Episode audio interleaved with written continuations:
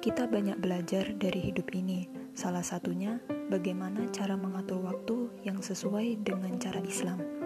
Terlebih, kita akan belajar bagaimana memaknai penting dan genting.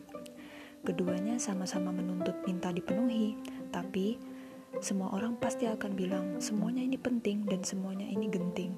Tapi kita bisa belajar bagaimana untuk mengatur mana yang genting lebih dulu. Salah satunya kita belajar dari surat Al-Asr bahwa waktu ini sungguh singkat. Maka mengatur penting sesuai dengan waktu genting akan membantu kita untuk mengatur diri bagaimana agar tidak terjebak dalam sibuk yang tidak produktif. thank you